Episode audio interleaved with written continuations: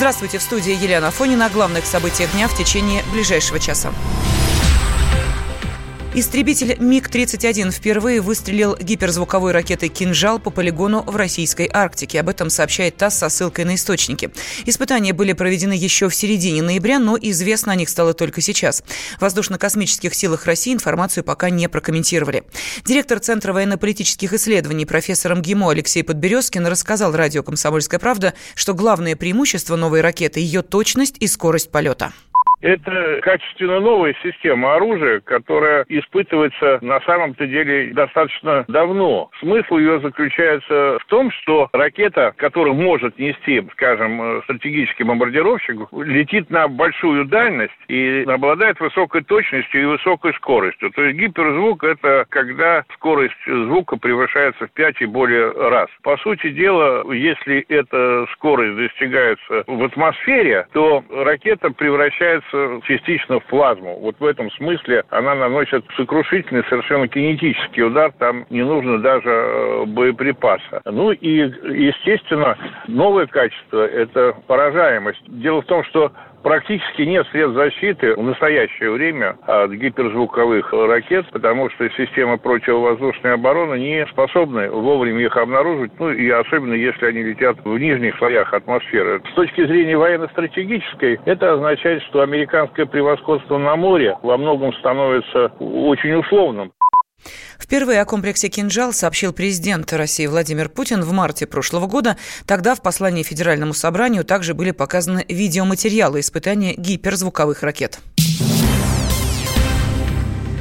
Установлена личность погибшего при крушении вертолета в Краснодарском крае. Им оказался 48-летний директор некоммерческого партнерства «Воздушный транспорт Абрау» Юрий Королев. Следователи начали проверку. Подробнее корреспондент «Комсомольской правды» Евгения Острая. Рано утром сегодня, 30 ноября, в районе поселка Абрау-Дюрсо потерпел крушение вертолет марки «Робинсон». Известно, что за штурвалом летательного аппарата, принадлежащего Центру винного туризма, здесь, в Абрау, находился 48-летний пилот Юрий Королев. По данным КП, он погиб. Следственном управлении СК на транспорте уже начали проверку по факту инцидента. К месту трагедии выехала следственная группа. Источник компании Центра винного туризма сообщил нам, что пилот, вероятнее всего, доставлял из Абрау участников мероприятия, которое проходило здесь в эти дни. На борту во время трагедии он был один. Кстати, на все выходные в Краснодарском крае объявлено экстренное предупреждение по непогоде. С ночи здесь идет проливной дождь, но обещают и мокрый снег. Возможно, причиной крушения могли стать как раз именно плохие метеоусловия. Евгения Острая, «Комсомольская правда», Краснодар. Диспетчеры предупреждали пилота, упавшего на Кубани вертолета, о плохой погоде. При этом у летчика было разрешение на полет, выяснила «Комсомольская правда». Заслуженный пилот России, летчик-испытатель Вадим Базыкин в интервью телеканалу «Россия-24» рассказал, что Робинсон, на котором летел Юрий Королев, очень зависим от погодных условий. Питается только визуально, только в хорошую погоду. А, боится также э, ливневых осадков очень тяжелых. А, вертолетик ангарного хранения, потому что композит, а, лопасти, если вы будете его постоянно вне ангара хранить, то будет в конце концов расслоение лопастей и разрушение лопастей в полете. Вот. Это вот тоже свои особенности. А так машинка, конечно, для... Ну, это велосипедик. У погибшего летчика остались двое детей. Королев имел большой опыт управления вертолетами. В Центре винного туризма он работал пилотом. В Свердловской области задержан первый зам руководителя Следственного управления по региону Михаила Бусылка. Поймали на взятки в 18 миллионов рублей. Подробнее корреспондент «Комсомольской правды» Мария Трапезникова. Накануне в Екатеринбурге за взятку задержали первого заместителя руководителя а, Следственного комитета по Свердловской области Михаила Булыска.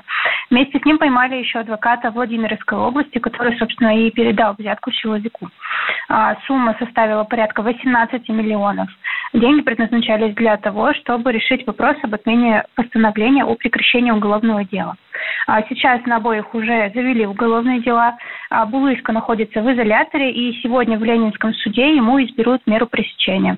Следователи СК России настаивают на заключении под стражу. Мария Драпезникова, Комсомольская правда, Екатеринбург. Власти Луганской Народной Республики заявили о перестрелке между националистами и силовиками. Стороны открыли огонь в районе населенного пункта Золотое. Информации о погибших нет. С места событий передает наш корреспондент Никита Макаренков. На Украине продолжается конфликт националистов и военнослужащих вооруженных сил Украины. Народная милиция Луганской Народной Республики сообщили, что продолжают фиксировать противостояние между этими силами. Националисты устроили перестрелку с ВСУ в районе Золотого в Донбассе. Применялись гранатометы и стрелковое оружие. Основная причина конфликта – несогласие националистов на разведение сил и средств, на которые пошли украинские власти. Сейчас общая обстановка в Донбассе остается напряженной, продолжаются обстрелы республик с украинской стороны. Страдает мирное население. Жители Луганской и Донецкой народных республик ожидают встречу нормандской четверки.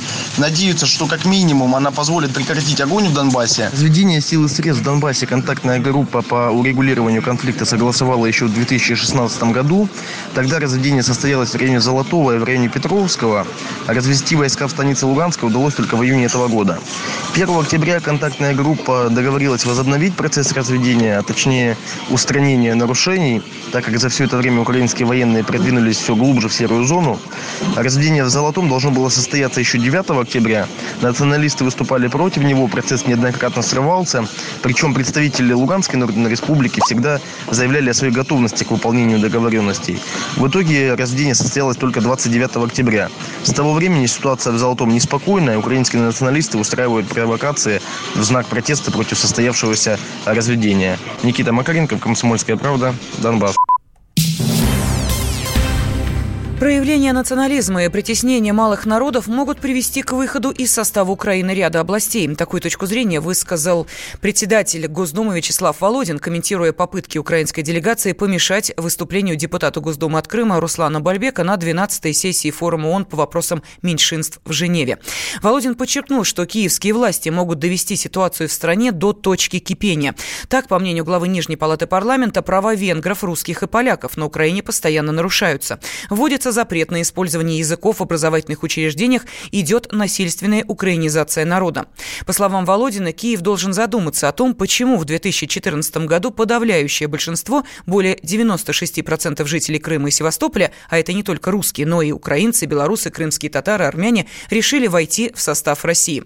Володин призвал представителей Украины не стучать по столу, как наследники Никиты Хрущева. Лидер движения русских украинцев «Парус» Юрий Кот считает, что Киев должен прислушаться к советам Москвы. Обратите внимание на тот тон, в котором это все сказано. То есть по-доброму, по-братски говорите, ребята, уймитесь. В свое время тому же Хрущеву, с наследниками которого сравнивают нынешних представителей власти господин Володин, Сталин говорил, уймись, дурак. Вот так и здесь. Хочется сказать, да уймитесь в конце концов. Придите в себя. Вы что творите? Вы же сами собственными руками, собственной глупостью, безумием, туполобием разрушаете свое государство. И не случайно звучит три главных вектора. Венгрия, Польша, Россия. Потому что Украина может быть взорвана, сама себя взорвав, и, соответственно, одни территории в сторону Венгрии будут дрейфовать, другие в сторону Румынии, Польши и России, конечно же. В пятницу в российском постоянном представительстве в Женеве украинская делегация помешала выступлению депутата Госдумы от Крыма Руслана Бальбека. Члены делегации из Киева несколько раз брали слово по порядку ведения, но их аргументы председательствующие на форуме и секретариат сочли недостаточно убедительными, поскольку они были объективно неправы. С 1 декабря в России вступают в силу некоторые изменения. Речь идет об уплате налогов, защите сим-карт с помощью криптографии, тарифах на электроэнергию, маркировке товаров и многом другом. Подробнее в материале моих коллег. Справка. С декабря сим-карты защитят криптографией. Бежать в салон сотовой связи для замены симки не нужно, но если потеряете или испортите действующую, взамен будете получать уже отечественную с российским шифрованием. На новых сим-картах можно будет хранить персональные данные и даже электронную подпись. Ужесточается наказание за нарушение розничного оборота лекарств. Под особый контроль попадают препараты тропикамид, топентадол и пригабалин. Они продаются в аптеках строго по рецепту, но их часто используют наркозависимые. Теперь за продажу этих лекарственных средств без рецепта фармацевтам грозит уголовная ответственность. С 1 декабря вводится обязательная маркировка некоторых товаров. В список попали верхняя одежда, одежда из кожи, туалетная вода и духи, шины и пневматические резиновые покрышки, фотоаппараты и лампы вспышки, постельное, туалетное и кухонное белье. В ближайшем будущем маркировка может коснуться всех российских товаров. Таким образом, планируется очистить рынок от контрафакта. Новые тарифы на электроэнергию вступят в силу с 1 января, но формально приказ о их повышении будет действовать с начала зимы. Это касается предельных минимальных и максимальных уровней тарифов на электричество, которые поставляют потребителям на розничных рынках. С 1 декабря на всех машинах должна быть установлена зимняя резина. Эксплуатация других шин запрещается. До 2 декабря россияне должны заплатить все налоги за прошлый год. Изменилась форма налогового уведомления. В нем теперь прописаны полные реквизиты платежа, а также уникальный идентификатор, с помощью которого автоматически указываются сведения и штрих, и QR-коды. Это позволит быстро внести платеж с помощью банковского терминала и даже с помощью мобильного устройства. Оперативно оплатить налоги можно на сайте Федеральной налоговой службы.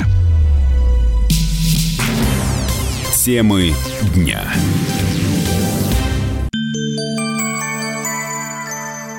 Здравствуйте! Вас приветствует Мария Баченина. Я веду на радио «Комсомольская правда» программу о самом важном – о здоровье. Наша радиостанция объявила уже четвертую по счету премию «Клиника года». В конкурсе проверенным временем и профессиональным сообществом участвуют лучшие медицинские учреждения страны. Заявите и вы о себе, и о своей клинике. Рецепт простой. Наберите в поисковике «Клиника года», узнайте подробности и премия ждет вас. Позаботимся о здоровье вместе.